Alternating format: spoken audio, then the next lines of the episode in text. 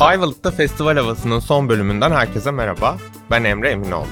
Ayvalık Uluslararası Film Festivali ve Aposto'nun partnerliğinde Aposto Radyo'ya özel olarak hazırladığımız podcast serisinde birbirinden değerli yönetmenlerle bir araya geldi. Altıncı ve son konuğum festivalin Türkiye'den filmler bölümünde gösterilen Mendirek filminin yönetmen ve senaristi Cem Demirer. Mendirek, Bozcaada'da geçen bir film ve yalnız ve ezilen bir balıkçı olan Aslan ve evi terk eden eşini kafaya takmış olan kuzeni Yılmaz'ın arasındaki paranoya temelli gerginlik ve çatışmaları konu alıyor. Bugün Cem'le hem Mendirek üzerine hem de genel olarak erk meselesi ve ada filmleri üzerine konuşacağız. Hoş geldin Cem, nasılsın? Hoş bulduk Emre, iyiyim. Sen nasılsın? Ben de iyiyim, çok teşekkürler. Güzel birkaç gün geçirdik burada. evet. Son bölümde de seni ağırlıyoruz. Teşekkürler.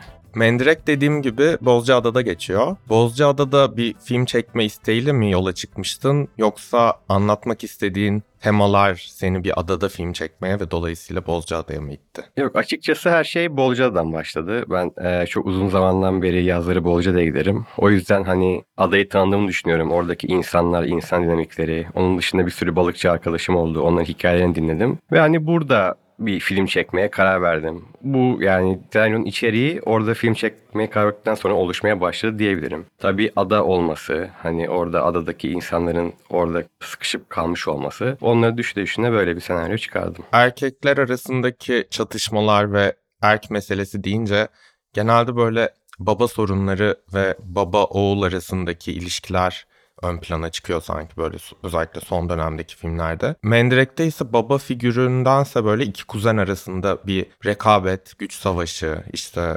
kıskançlık gibi duygulardan kaynaklanan bir gerilim ve çatışma var. Seni böyle bir tercihe iten neydi? Aslında evet doğru diyorsunuz. Birçok zaman e, aileden gelen bir baskı. Filmde de bir erkeklik mücadelesi veriliyor. Ama bu bu mücadele bence yani karşı karşıya yaptıkları mücadeleden çok kendi içinde ve topluma yaptıkları bir erkeklik mücadelesi. Bu arada baba karakteri aslında var filmde. Yani Aslan'ın babası aslında çok kilit bir karakter. Mesela zaten hani Aslan da hayatta eksi birle başlamışlar. İsmini Aslan diye vermişler. Büyük bir beklentiyle. Ne olduğunu bilmiyoruz ama tabii ki o beklentiyi karşılamamış çok açık bir şekilde. Keza Yılmaz da aynı şekilde e, kendini hani çevresindeki insanlara, ayrıyetten amcası Hasan'a gösterme peşinde. O yüzden hani mesela melekle olan meleğin onu terk etmesini kimseye söylemek çok istemiyor. Çünkü hani dışarıdan kendi yani erkekliğine ne derler toz kondurmak istemediği için böyle bir baskı altına ezilmiş ilk karakter. Başrollerdeki Barış Yılmaz Gündüz ve Alihan Kaya sinema izleyicisinin çok aşina olduğu yüzler değil. Yani ben de çok aşina değildim. İlk defa izledim bir filmde ikisinde. Oyuncu seçimini nasıl yaptınız ve Aslan ve Yılmaz karakterlerini canlandıracak bu oyuncuları seçerken senin beklentin neydi ya da aradığın neydi tam olarak? Açıkçası benim aradığım, anlaşabileceğim insanlar bulmak. Bu benim ilk filmim ve bunu birazcık kendi imkanlarımızla çektik. Birazcık aslında hafiften deli filmi diyebilirim yani. Şöyle oldu. Ben yani yıllar önce Bolca'ya gittim ve orada bir senaryo yazmaya başladım. Yavaş yavaş hani orada iki ay kaldım. Hani ne yazabilirim? Hani nerede çekebiliriz? Hani karakterleri inceledim. Ha şöyle bir karakter olabilir, böyle karakter olabilir. Yani aslında çok uzun bir süreçti. Ve aslında filmin içinde bolca da bir karakterdi. Yani çünkü biz çekimleri 6 hafta yaptık ve bir sürü ark vardı. Yani ilk kat 2,5 saatti. Yani filmin yarısını kesmek zorunda kaldık. Ama orada tabii daha bolca da hissediyordunuz. Başka bir sürü arklar oluyordu. Yılmaz'ın hikayesi başka yönlere de yöneliyordu. Ama sonra kesmek zorunda kaldık. Ve tabii bu yüzden de benim yani profesyonel oyuncudan çok benle birlikte hani bu bu savaşa girecek iki tane yakın arkadaşa ihtiyacım vardı. O yüzden onlar birlikte çalışmayı seçtim. Yani çünkü açıkçası ben senaryo yazdıktan sonra kendi karakterlerinden de çok şey bağladık filmdeki karakterlerine. Yani hani ve Alihan'la konuştum hani Aslan'la sen ne bağdaştırıyorsun? Ha şöyle olabilir. Hani ha ben de böyleyim aslında. O zaman böyle bir sahne ekleyelim. Şöyle yapalım. Keza Barış'la yani Bolca'da biz birkaç iki üç kere yalnız gittik yani hani konuştuk hani bak şurada çekeriz. Hani Yılmaz karakteri nasıl bir karakter? Şey karısı düşünceleri ne? Karısı onu niye terk etmiştir acaba? Bunları çok konuştuk. O da kendi mesela ilişkilerinden bana örnekler verdi. Yani bunları çok tartıştık açıkçası. Yani kendilerinin aslında filme katkıları oyunculuktan daha fazladır benim için. Ben böyle bir şeyi böyle bir arkadaşlık istediğim için tanıdığım insanlarla çalışmayı seçtim açıkçası. Yani profesyonel bir aktörle böyle bir şey yapmam imkanı yoktu. Demin Bozcaada'nın da başlı başına bir karakter olduğunu söyledim filmde. Filmin görüntü yönetimi de çok dikkat çekici. Görüntü yönetmeni Sebastian Loho. Onunla nasıl çalıştınız ve Bozcaada'nın doğası, işte manzaraları, özellikle o geceleri olan kasvetli manzaraları filme ve sinematografisine nasıl katkı sağladı? Öncelikle Sebastian Lowe da benim çok yakın bir arkadaşım. Benim görüntü yönetmenim. Aynı zamanda ben onun görüntü yönetmeniyim. Guatemala'da böyle çekimler yaptığımız oldu. O da aynı aslında oyuncularıma yaklaştığım yaklaşımla bir ilişkimiz var. Yani çok yakın arkadaşız. Her şeyi tartışabiliyoruz. Kavga etsek de belki ya 10 saniye sonra unutabiliyoruz. Şöyle bir durum daha var. Ben aslında e, London Film School'da master yaptım. Onun bitirme projesi olarak Bolca'da bir tane kısa film çektik. Şeytan Tırnağı diye. Ama 35 dakika sürdü. O yüzden çok festivallerde kendine yer bulamadı açıkçası. Ama sevdiğim film. Zaten bütün bu ekibin çoğu o filmden gelme. Yani Sebastian Lowe da aslında o filmde görüntü yönetmenliği yaptı. Keza Barış da Aliyan da o filmde oynadı. O sayede Sebastian'la o filmde yani bir ön hazırlık gibi oldu.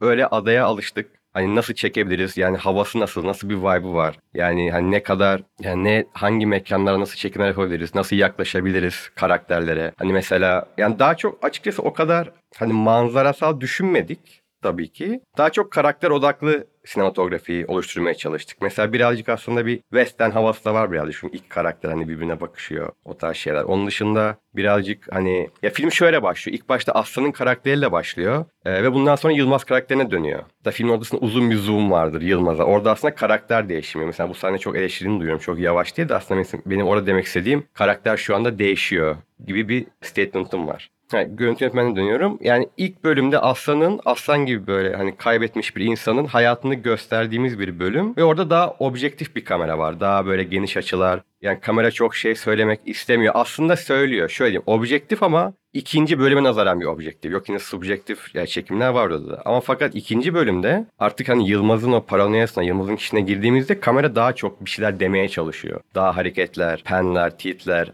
Hatta aslanın suratını özellikle kamera saklıyor. Hatta biraz yani haddini aşıp izleyiciyi kandırmaya bile çalışıyor diyebilirim. Yani konuşmalarımız genelde bu tarz şeyler üzerinden de. Bir de mesela işte Bozcaada'nın manzaralarının çok önüne geçmesine izin vermediğin hissediliyor filmden bence. Yani bazen işte İzlanda filmlerinde falan çok karşılaştığım bir şey ya da işte böyle ya doğası çok güzel yerlerde çekilen filmler de bazen böyle manzara izlemekten kartpostal görüntüleri görmekten konudan koptuğun olabiliyor. Burada öyle bir şey hissetmedim mesela. Evet, o doğru. yüzden görüntü yönetimini başarılı buldum filmle ilişkisi bakımından. Teşekkürler. O tarz filmler tabii ıssızlığı göstermek için öyle şeylere evet, manzaralar çekiyorlar. Burada belki manzara değil de daha çok deniz vardı. Hani burada denizi çektik. Denizin içinde zoomlar var. O tarz yani deniz bir doğal elementti bizim için diyebilirim. Bir de oraya geleceğim zaten şimdi. Hani teknede çekilmiş çok sahne var. İşte su altında çekilmiş sahneler var. Bunun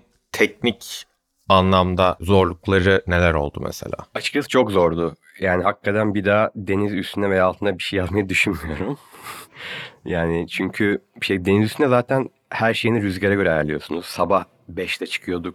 12 saat suda kalıyorsun. Bir de hani e, teknede bir şey yapmasan bile hep bir kendi dengeni sağlamaya çalıştığın için zaten vücut yoruluyor. Onun dışında işte hani kamerayı her her zaman sabitlemek gerekiyor. Yani çok çok zaman aldı ve çok hakikaten çok yorucuydu ve filmin yarısında suda çektik. Ya su altı o zaten inanılmaz yorucu bir süreç açıkçası. Onun için sırf Sualtı takımı prodüksiyonu geldi. Onu başka prodüksiyona çektik. Yani o kendi kameramanı ve görüntü yönetmeni olan. Onun için biz Barış'la özel dersler aldık. iki hafta boyunca birkaç ders ve ikimizin de bir yıldızlık dalış sertifikası var şu anda. Ya benim de bu dersleri almam gerekiyordu çünkü hani ne kadar zorlayabilirim takımı, Barış'ı ne kadar zorlayabilirim bunları yani bilmem gerekiyor. Ya da nerede hani kesmek lazım, yani nerede haddimi aşıyorum onları anlamak açısından ben de dersi aldım. Ama su altı şartları tabii ki de mesela günde çeksen çeksen 10 dakikalık footage çekebiliyorsun. 15 dakikalık footage çekebiliyorsun. Yani çok ayrı bir iş. Yani zordu hakikaten çok zor ve yorucuydu yani. Filmin konusuna geri döneceğim biraz. Filmdeki erkekler arasında iki ayrı çatışma türü benim dikkatimi çekti. Bir tanesi hani demin de söylediğim o paranoya, rekabet ve kıskançlık temelli ana karakterler arasındaki o ana çatışma. Diğeri de ama böyle bir genel olarak Aslan'ı güçsüz göstermek için filmdeki yan karakterlerin de ona uyguladığı, dalga geçmek üzerine yarattığı bir baskı ve o baskıdan doğan bir gerilim var. Bunların ikisi de sanki birbirinden toksik şeyler. Hani toplumda da çok sık gördüğümüz şeyler. Sen bu konuda neler düşünüyorsun? Yani evet kesinlikle yani hatta özellikle adayı seçme Deki bir nedeni de bu. Çünkü ada hani izole yerler olduğu için orada hani yaşayan genelde orada büyüyor ve ölüyor. Ve eğer üstünüze bir hani bir karakteriniz varsa bir etki yapıştıysa ondan kurtulmak çok zor oluyor. Yani sanki adadaki insanların karakterleri üstüne yapışmış gibi.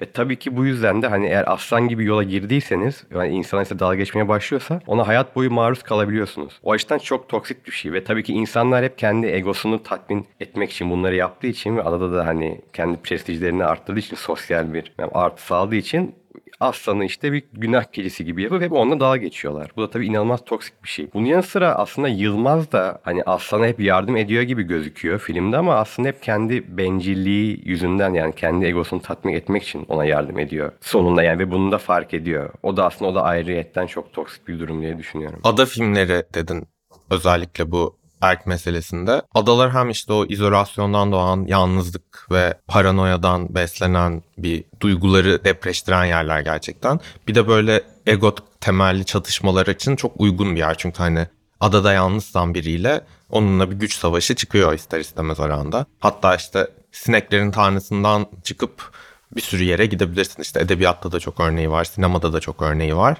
Benim aklıma gelen filmler var ama hani onları söylemeden önce mesela senin aklına neleri getiriyor sinemanın işte son yıllarından özellikle? Hmm, açıkçası son yıllarda benim, tabii benim filmden sonra çekilmiş Lighthouse diye film var. Ee, o da yani birçok açıdan benim filme benziyor ama tabii o daha daha sert bir film. Hani orada iki tane erkek karakter direkt bir deniz feneri içinde aynı yerde yaşamak zorunda koyuyorlar. Ve bunun sonucunda hatta aralarında sexual bir tension bile oluyor. Tabii sonra biraz daha kavgaya dönüyor. O film bence birazcık bana yani benimkine benziyor diyebilirim. Yani aslında benzediğim sadece setting ve karakterlerin ve karakterlerin çatışmaları aynı. Onun dışında pek aynı şey yok gibi. Bu var. Onun dışında yani açıkça şöyle bir şey demek istiyorum ben yani bu filmi yazarken çok o tarz filmlerden referans da çok almadım. Dediğim gibi biraz da aslında yaklaştığım yer daha biraz docu-fiction olarak başladım bunu yazmaya. Ondan sonra böyle bir psikolojik gerilime döndü. O yüzden ama şu anda yani aklıma o film geliyor. Yani Ben mesela hani biraz paranoya tarafından Shutter Island gelmişti aklıma Scorsese'nin. Evet, kesinlikle. Heh, buyurun. Başka? Yani işte benim ben de Lighthouse diyecektim. Ee, çünkü yani bir yandan ister istemez çağrıştırıyor. Çünkü hani Bozcaada'daki o deniz fenerini de görüyoruz bir yerde. E, yine bir adadayız. Yine bir erkeklik meselesi. Evet. Ee, Kesinlikle zaten ada işin içine girince bu tarz gerilimler kaçınılmaz yani. Shutter Island'daki de bu yüzden yani Martin Scorsese de bu yüzden bu filmi öyle bir yerde çekmiştir diye düşünüyorum. The Lighthouse'la Portrait of a Lady on Fire aynı sene çıkmıştı. Evet. O sıra Twitter'da dönen bir tartışma vardı. O geldi aklıma hatta. İşte iki erkeği bir adada yalnız bırakınca böyle şeyler oluyor. İki kadını yalnız bırakınca bir adada bakın ne kadar güzel şeyler oluyor diye. Güzel bir yorummuş bunu duymamıştım. Özellikle ada filmlerinden özellikle ilham almadım dedin ama bu filmi çekerken sana ilham veren başka filmlerden bahsedebiliriz. E, birkaç birkaç film var mesela ben psikolojik gerilim olarak ilk aklıma benim en sevdiğim filmlerden e, Four Months, Three Weeks, Two Days geliyor. Christian Mingu'nun. Orada da e, 80'ler Romanya'sında kürtaj, illegal kürtaj olmak isteyen bir kadın hikayesini anlatıyor. O film de yani inanılmaz gergin bir film. Hani o gidiyor, doktor buluyor, arkadaş ona yardım ediyor, arkadaşını satıyor zaten filmin sonu. Kürtaj oluyor bir şekilde, onu sonra çöpe atıyor. Mesela o beni o film çok etkilemişti. Belki psikolojik gerilim tarzını aslında psikolojik gerilim filmi se- sevdiğin en sevdiğim tarz değil ama hani o filmden çok etkilenmiştim. Belki bu filmin yazılmasında öyle bir etken de vardır. Onun dışında dediğim gibi hani docu-fiction gibi yaklaşmaya çalıştığım yer belki e, Carlos Regadas'ın filmlerini de seviyorum. Onda Japon diye film vardı. O da aynı hani gidiyordu kamerayla bir tane köye. Orada hep amatör aktörlerle hani çok gerçeğe yakın bir şekilde oraları yansıtmaya çalışıyordu. Bu arada bizim Mendirek'te hani Barış'la Aliyan da hani profesyonel aktörlük yapan insan değil şu anda ama onun dışındaki herkes orada balıkçı. Hani Ahmet abi ya da Ali abi onların yani onların hiç mesela kamera alakası yok. O yüzden öyle bir şey yapmak istedim. Hani daha belki gerçekçi olur yani o, o balıkçılık hayatını daha iyi yansıtabilme açısından. Bu yüzden hani bu filmi de belki birazcık referans olarak gösterebilirim diye düşünüyorum. 4 ay 3 hafta 2 günden bahsettim mesela. Orada bir sahne geldi şu an aklıma. Kızın arkadaşı, ana karakterin arkadaşı yardım çağırmaya diye çıkıp gidip bir aile yemeğinde böyle uzun uzun vakit geçiriyor. Oradaki o bekleyişi ve hani diğer tarafta acil bir durum var. Hayatı tehlikede kızın o bir şey yapmasını istiyorsan aslında gerilim olarak hiçbir şey olmasa da sen izlerken arka planda olanları bildiğin için için geriliyorsun. Aynen. Ee, o gerilim tarzı gerçekten şu an beni de gerdi. şu an anlatırken bile gerdi yani. O yüzden hani filmde de böyle sahneler var hani bunu bir power play olarak kullanmak hatta zamanı belki birbiri üstünde. Evet, evet. Ee, oradan bir bağlantı kurdum mesela sen şimdi öyle deyince. Çok teşekkür ediyorum konuk olduğun için. Ben çok teşekkür ederim. Ayvalık'ta festival havası serisinin de sonuna gelmiş olduk böylece. Ayvalık Film Festivali'nde olmak benim için geçen sene olduğu gibi çok güzeldi. Umarım önümüzdeki yıllarda da festivale katılacağım. Hoşçakalın.